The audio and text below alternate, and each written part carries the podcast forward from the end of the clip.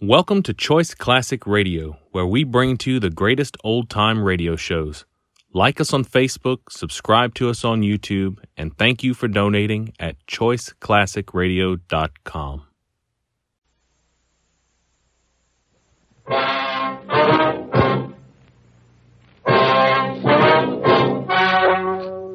The story you are about to hear is true. The names have been changed to protect the innocent. Fatima Cigarettes, best of all king size cigarettes, brings you Dragnet on both radio and television.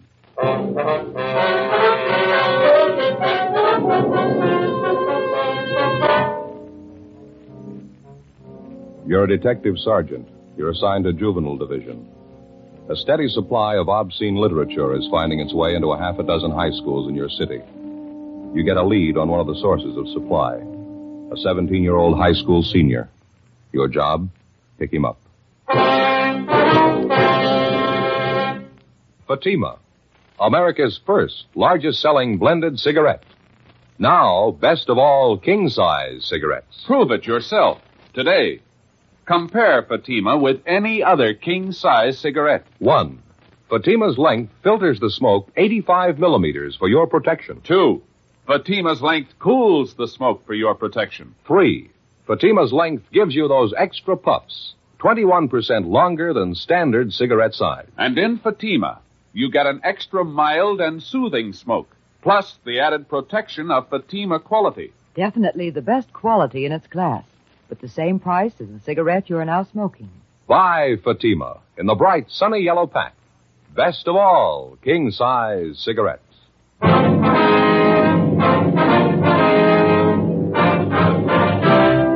Dragnet, the documented drama of an actual crime. For the next 30 minutes, in cooperation with the Los Angeles Police Department, you will travel step by step on the side of the law through an actual case transcribed from official police files. From beginning to end, from crime to punishment, Dragnet is the story of your police force in action.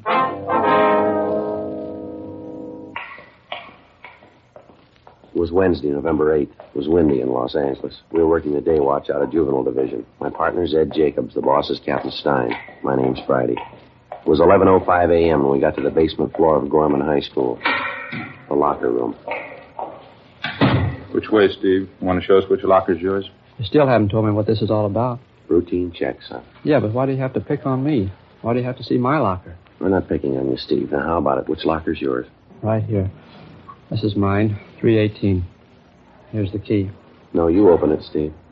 Just a couple of personal things of mine, that's all. Mm-hmm. All right. I'll open it.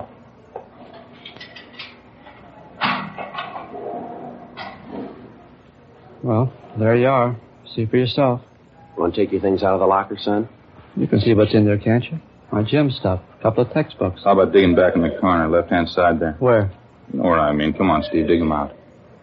Back here, you mean? These joke books? That's right. Let's have a look, huh? Why? Just a couple of joke books. A kid gave them to me. Bring 'em out, Steve. Okay. Just a couple of them. Kid gave them to me. There. Looks like more than a couple. This what you call a joke book, Steve? That's what the kids call them, yeah. Some of them are a little dirty. Not so bad, though. They're filthy, Steve, and you know it. Now, where'd you get 'em? I told you. Kid gave them to me. Who? What's his name? Some kid around school. I don't remember right now. Gave you these books for nothing? Sure. I had a couple he wanted. We traded off. A lot of the kids have them. They trade them around. That stack you got there, they look pretty new. Couldn't have been passed around much. Maybe not. I don't know. Matter of fact, they look brand new, don't they? Don't even look like they've been opened yet. How come you're rousting me on this thing? What about the other kids? They got them, too. They're buying them, Steve. They're not selling them. I'm not selling them. Anybody says that's a liar. No good, son. We talked to the fellows here at the high school. Some kids over at the junior high school, too. They all say you're the one who's selling them. They're liars. Both the fellows in high school and the kids down the street in junior high. They say you've been selling this stuff for months. Now, how about it? They're lying, that's all. They don't know what they're talking about. You've been selling these 35 cents a piece, three for a dollar. Last couple of weeks, you've been peddling pictures, too, a dollar a piece. You got any of them in your locker, Steve? A couple. I got them off another kid. What other kid? What's his name? What's his name? Some kid. I don't remember. It's not much of an answer, son. What do you want from me anyway? I told you I'm not selling the books. I don't care what those other goofs say. It's my word against theirs. Now, maybe you ought to get this straight, son. We're not out to get you. You're way down the line. We want the people at the top, the men who print this junk, the wholesalers, the big distributors. So why ask me? I don't know anything about it. Nothing. You don't want to cooperate, is that it? What am I supposed to cooperate about? I'm not mixed up in anything. We think you are, son. We know you are. Who are you selling this for? Where do you get your supply? All you see is what's in my locker. I ain't selling. I don't have any supply. You gotta go far to prove I have. Not very far, Steve. What? From about here to your home. 11:38 a.m. After picking up his supply of obscene books and photographs to be booked later as evidence, Ed and I drove the subject, Stephen Banner, to his home approximately a mile from the high school. His apprehension and our theory that he probably kept the bulk of his supply of books and pictures at or near his home was no accident.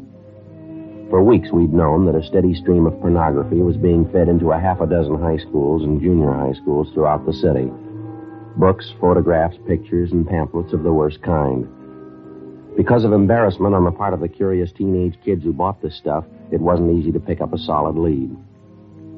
After weeks of observation and questioning, we finally narrowed down the principal source of supply to a single teenage boy, Stephen Banner. Even then, we knew he must be only one of a hundred small time distributors working for the persons directly responsible for manufacturing this sort of thing. Our only hope was that he'd be willing and able to supply us with the names of the persons responsible. When we got to Stephen Banner's home, where he lived with his sister and brother in law, we searched it thoroughly, but we found nothing. Both his sister and brother in law were at work. We went back and started checking through the garage at the rear of the house. Joe, back in the corner. Yeah. Have a look. Steve, you want to tell us about this? Yeah. These books here? These pictures? Case full of them? Yeah. Well, how about it, son? Your sister and brother-in-law know about this? No, they don't know anything. I didn't think you'd find them. Are you ready to tell us about it?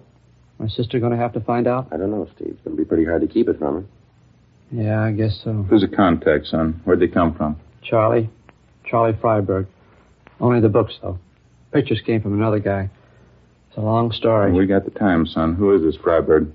Met him downtown one Sunday, Penny Arcade on Broadway. Me and this other kid were in there, Bud Spencer. Freiberg came up, started to talk to us. All right, go on. He finally took a couple of these books out of his pocket, gave them to us. He wanted to know what we thought of them. Told us he had plenty of them, and we knew any other kids who wanted them. You knew you and your friend Bud were in high school? Yeah, that's right. What else, Steve? And that's about it. He asked me and Bud if we wanted to sell for him around school. This friend of yours, Bud Spencer, he's selling them too? Yeah. He goes to a different school, though. Both of us did pretty good with the books, sold real fast. The pictures are even better. That's so. You say you didn't get the pictures from Freiberg. There was somebody else? A man by the name of Jack. I don't know his last name. Freiberg put us onto him, gave us an introduction, set up the deal. We got the pictures for 75 cents. Most of the time they get us a dollar, dollar and a half apiece. Bud and I did pretty good. You know any other fellows working for this Freiberg, Steve? Any other kids in school? I mean? No, just Bud and me. That's all I know. It wouldn't be so bad if it was just the books. That lousy Charlie. He had to go and promote the party routine, get everybody mixed up in that. What do you mean? What's that all about? Charlie, he stays at this place out on Sepulveda. It's a motel. That's where we always contacted him. Yeah.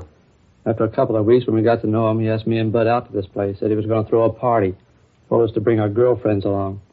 Turned out we were the only ones at the party. Me and Bud and the girls and Charlie Freiberg. Party lasted pretty late. I should have been smart enough to figure it out. I wasn't. What do you mean, Steve? Figure out what? Why'd Charlie be throwing parties just for us? The first two times there wasn't anything wrong. We just talked, danced with the girls, drank some beer. Charlie told us to have a good time. He threw a party every Friday night. Never broke up till after three o'clock. How old are your girlfriends, yours and Bud's? Seventeen. They're both seventeen. They've been around, though, no use kidding you. They weren't very smart, I can tell you that. None of us were, I guess. Next couple of parties, Charlie had whiskey there. Dumb girls drank right along with him. So did we. Freiberg served the whiskey, didn't he? Yeah, that's right. He loaded the drinks, kept handing the girls a lot of stuff about how he used to be a director in pictures. He had a lot of connections in Hollywood. The last party I was at, he said he was going to get the girls screen test. A lot of malarkey like that. Mm-hmm. What else, Steve? I don't know. I had a beef with Charlie about it. And I walked out. I haven't been back since. Does he still throw these Friday night parties, do you know? Maybe. I don't know. There were three or four after the last one I walked out on. Dumb girls think Charlie's just great. got so I can't stand the guy. How about the parties you didn't show up for, Steve? You get a rundown on them? Well, I heard a couple of things, yeah. Sure glad I wasn't there. How do you mean? Dumb girls never fails. The oldest line in the world. They still go for it. What's that? Tell them you're going to get them in the movies. We continued questioning the subject, 17 year old Stephen Banner. He gave us a full description of the man who'd been selling him the books, Charles Freiberg, and also a description of the man known as Jack, the one who'd been supplying him with pictures and photographs. In addition, he gave us the addresses of the two men, a fair description of Freiberg's car, no license number, and the names and addresses of the two girls he and his friend had taken to Freiberg's parties. 1.20 p.m. Ed and I took the case of obscene books from the garage, loaded it in the back seat of our car, and Stephen Banner directed us to the high school attended by his friend Bud Spencer. We picked up the Spencer boy and drove him and Banner downtown to Georgia Street Juvenile, where we booked them in on 700B, Welfare and Institution Code, lack of supervision. We drove to the motel out on Sepulveda, but the suspect, Charles Freiberg, had moved out five days before, no forwarding address. It wasn't a dead end, though. From his motel registration card, we got the description and license number of his car. On the way into the office, we checked out the address of his confederate, the man known as Jack. He'd moved the same day as Freiberg, no forwarding address. Back at the office, DMV got a make on the license number for us. The car registered in Freiberg's name, 239 West 92nd Street. We went down to R&I and pulled the package on the suspect. 3.40 p.m. Last address on this three years old. How's his record read? Well, he's been in the business before. A couple of ag charges, a 311 charge, too. Possession of obscene literature. Served eight months in county jail. Mugshot there? Yeah, here. Mm-hmm. Close enough to the way the boy described him. I'd say so. His M.O., too. Yeah? Same pitch the last time they got him, working the high school trade. Passed himself off as a studio man, movie director. How about the other man, Jack? You got anything there? No, not yet. I gave the information on him to the stats office. They're going to make a run for us. Well, I guess we better check on the kids' girlfriends, huh? Mhm. Get their stories. I suppose so. It sure gets me, Joe. What's that? A pair of young girls like that, out at motel parties till 3 a.m. drinking. Yeah. 17 year olds. No reason for it. No reason at all. Well, I can think of one that might do. Yeah? Their parents. We checked out the suspect's address furnished us by DMV and also the information from the R&I package. They went nowhere. We had a second interview with Stephen Banner and his friend Bud Spencer. We showed them Freiberg's mugshot and both of them identified it. We got out a broadcast and an APB on him. 4.12 p.m. Together with policewoman Doreen Statesel, Ed and I drove out to interview the two teenage girls involved, a Dorothy Ryan and a Laura Osborne.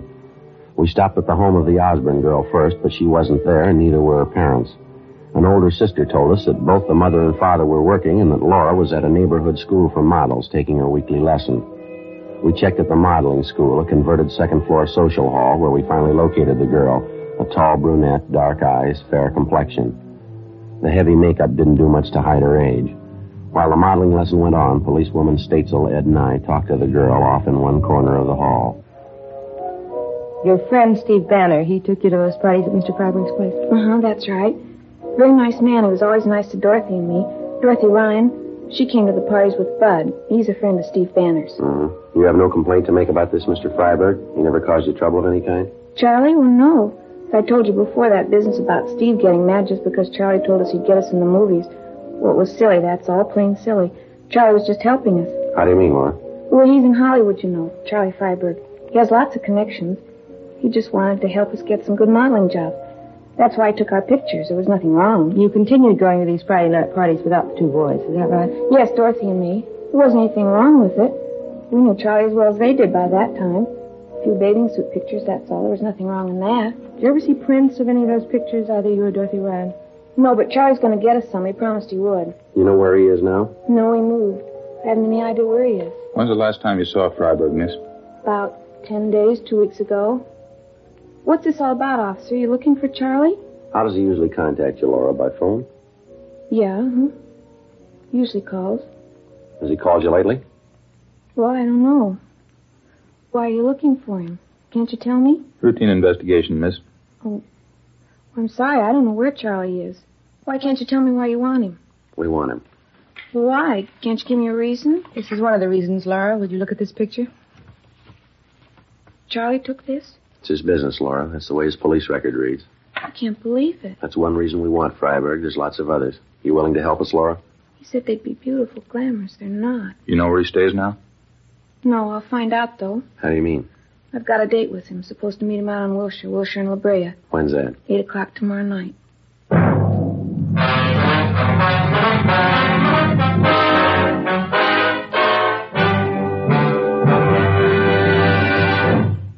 are listening to Dragnet, authentic stories of your police force in action. Compare Fatima with any other king size cigarette. One. Fatima's length filters the smoke 85 millimeters for your protection. Two. Fatima's length cools the smoke for your protection. Three. Fatima's length gives you those extra puffs. 21% longer than standard cigarette size. And in Fatima, you get an extra mild and soothing smoke, plus the added protection of Fatima quality. To show our confidence in Fatima, we make this money back guarantee to every king size cigarette smoker. Buy a pack of Fatimas. Enjoy Fatima quality, extra mildness, and superbly blended tobaccos. If you're not convinced Fatima is better than the king size cigarette you're now smoking, just return the pack and the unsmoked Fatimas before August 1st, 1952, and we'll give you your money back plus postage. Fatima, Box 37, New York 1. Remember, each king size Fatima gives you an extra mild and soothing smoke, plus the added protection of Fatima quality. Switch to Fatima today. Best of all, king size cigarettes.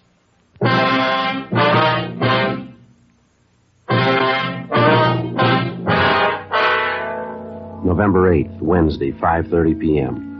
After our interview with 17-year-old Laura Osborne, policewoman Doreen Statesel, Ed and I drove to the home of Laura's girlfriend, Dorothy Ryan, who was also present at the motel parties given by the suspect, Charles Freiberg. Her story of what had happened was essentially the same as the one we got from the Osborne girl.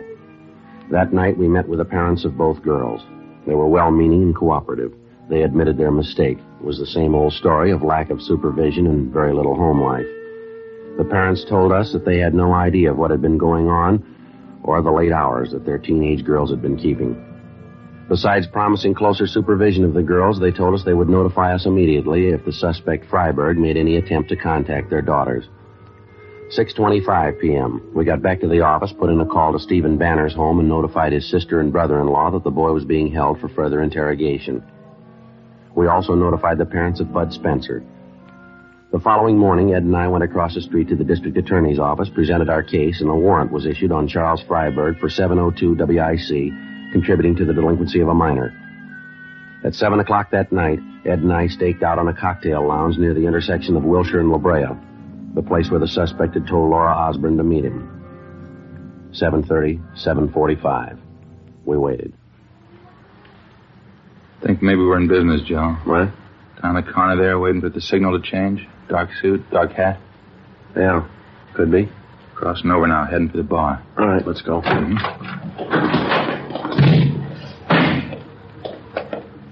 Mm-hmm. No mistake. Hey, fella, hold it up a minute, will you? How's that? Police officers. Your name Freiberg? What? No, that's not my name. It's your identification, please. Yes, I've got my identification. Why? Can we see it, please?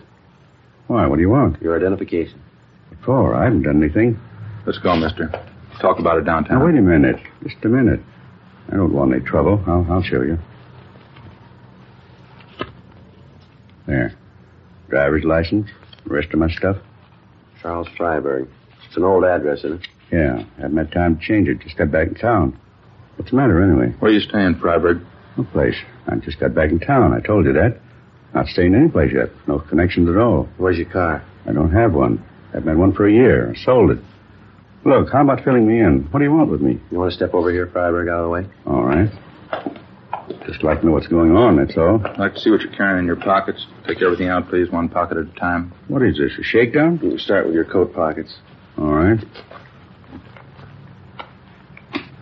There. Okay? All right, now the other one. Okay? You said you don't have a car, Freiberg. No, of course not. I told you that. What are you doing with that parking ticket? We walked the suspect Freiberg two blocks to the parking lot listed on the claim check that he had in his coat pocket. He had black hair streaked with gray, looked to be in his mid fifties. We questioned him on the way, but he'd admit nothing. We located his car in the parking lot and searched it. In the glove compartment, besides a half a dozen photographs and small books, we found a key with a metal disc attached to it. Stamped on the disc were the words West Side Studios, number 23. Freiberg refused to identify the key. He refused to admit a thing. We walked him back to our car, and together the three of us headed out for the old West Side Studios just off Jefferson Boulevard. On the way, we tried again to question the suspect, but we got nowhere. He refused to answer even the simplest questions. One look at the West Side Studios, and you knew right away the place had seen better days. It had been fairly prominent in the early days of motion picture making, but all that was left now was two square blocks of broken down scenery, one dilapidated sound stage, and a row of weather beaten cottages, the tar paper peeling off the roofs. We got out of the car and started up the walk. The faded sign over the main gate read West Side Studios, founded 1920. And down in one corner, admission by pass only. The guard shack at the gate was boarded up. No sign of a night watchman. We kept walking. How come they don't keep a watchman at the gate, Freiberg? Don't they make pictures here anymore? You bet they do. The Place has been going downhill for a long time. It's coming back, though. Then you do know the place, is that right? Yeah, I know it. I should know it. What do you mean by that? Nothing. You rent an office here, is that it? Freiberg? Yeah, that's right. Straight down the way there, Cottage 23. What's your job? You in some kind of movie work? Yeah, I have been for 30 years. More than 30 years. That's so? You an actor? Freiberg. Haven't you ever heard the name? I'm a producer. Oh, I see. Why don't you tell us that to start with? Oh, I don't know. Different reasons. I don't like to throw my weight around. I have a lot of connections in Hollywood, you know. That's so. In the trade 30 years. I was one of the first. You can make a lot of friends in 30 years. Yeah, I guess so. How about those books we found in your car, those pictures? How do you explain them? This studio will be back on the street in a year. I'll bet a thousand dollars on it. This whole block here, sound stages. I got the plans for him in my desk. That's so. You have an interest in this lot? Not exactly. Not right now, anyway. I did have an interest, though. I will again. I was one of the original owners, you know. Still haven't got an explanation. How about the books and pictures we found in your car? Oh, that? Nothing to explain, is there? Just a few gimmicks I picked up. You know a boy by the name of Stephen Banner? Banner? No, I don't think so. Why? How about Bud Spencer? You know him? No. Ah, I knew a George Spencer once. Actor. That was back in the old days, though. How about Laura Osborne, Dorothy Ryan? You know them? No, it's pretty hard to say. You know, Sergeant, over the years in this business, especially, you meet an awful lot of people. Well, these are fairly recent. You ought to remember them. They're just kids, 17 year olds. No, afraid I don't recall the names. Soundstage Bell. We got a company over there doing some shooting tonight. Television films. They make 'em too fast. Trade's not like it used to be. Quality, that's what we went after. Gone now. It's all gone. West Side will do it again, though. You can bet on that. We're coming back. Look, how about leveling, Freiberg? You know why we picked you up. You know why we're out here. Just it. I don't know why. Oh, say, look across the road. That's set over there. The old greenhouse there, colonial mansion. Weather's faded the colors a little. Typical old southern estate now, you know. We shot some beautiful footage there. Picture's a classic in its own right. Maybe you remember it. Moonlight Magnolias. They changed the title later. Love in the Moonlight. Beautiful thing. You ever see it? No, I don't think so. I couldn't tell you how many beauties we turned out that year.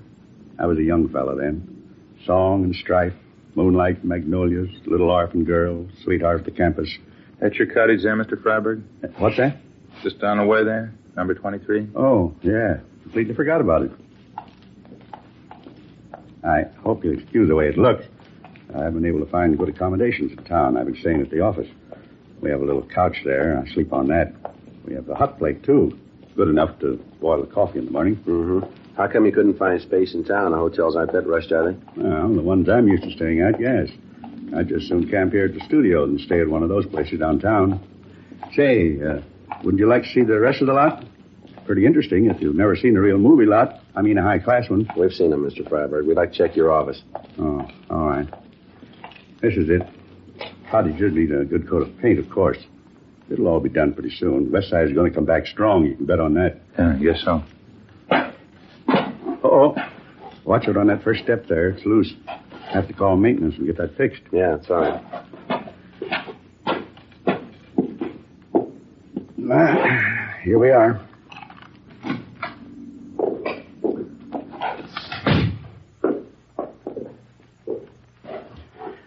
Well, as you can see, the office isn't very much. What is it you wanted, gentlemen? You want to check that cabinet there, Ed? Uh-huh. I'll take a look through these cases over here. Okay.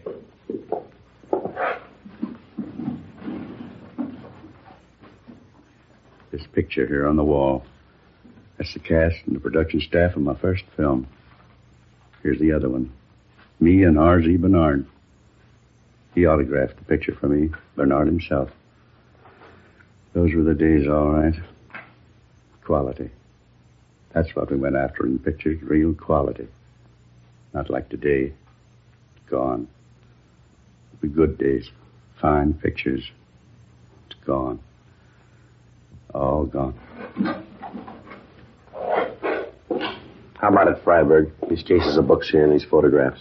Not my fault, believe me. I had to make a living. I had to make money. How do you think it feels to get cheap like that? I used to be young. I was big. I was talent. I made big pictures. How do you think it feels to get cheap all of a sudden? Cheap enough to do this kind of thing. Nobody forced you. It was your choice, mister. It wasn't my choice. You're wrong. All I want to do is make pictures. There isn't a chance anymore, not like the old days. You need hundreds of thousands, millions. It's gone. It's all gone. Had to eat. Had to put clothes on my back.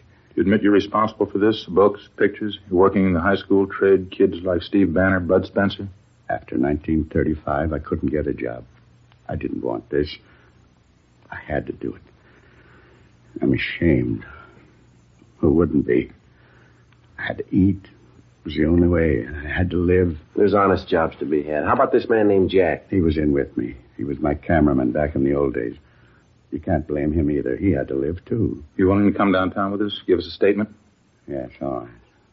All right, anything. How about the parties, the two girls, Laura Osborne, Dorothy Ryan? I took some pictures, that's all. I, I didn't harm them. Nothing anyway. You had it wrong, Freiberg. You know that. Yeah, I know.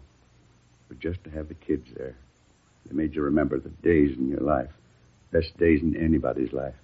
That's so? When you used to have money. When you used to be young. The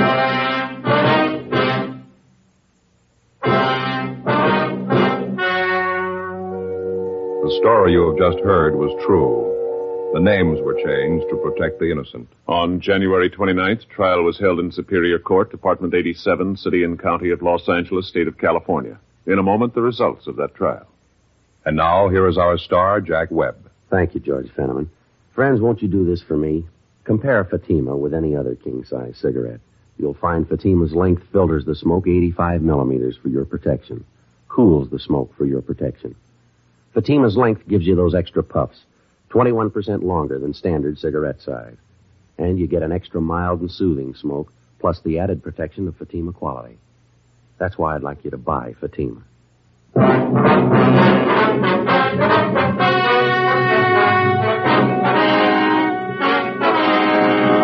The suspects, Charles Zeman Freiberg and his accomplice, Jack L. Lavery, were tried and convicted on four counts of contributing to the delinquency of minors. Both of them served full terms in the county jail. Contributing to the delinquency of minors is punishable by a fine of not more than $1,000 or by imprisonment in the county jail for one year, or by both fine and imprisonment.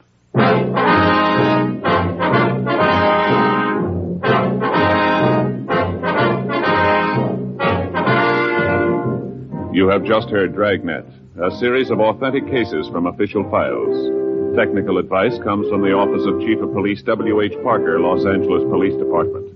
Heard tonight were Barney Phillips, Virginia Gregg, and Ralph Moody. Script by Jim Moser. Music by Walter Schumann. Hal Gibney speaking. Fatima Cigarettes. Best of all king size cigarettes has brought you Dragnet, transcribed from Los Angeles.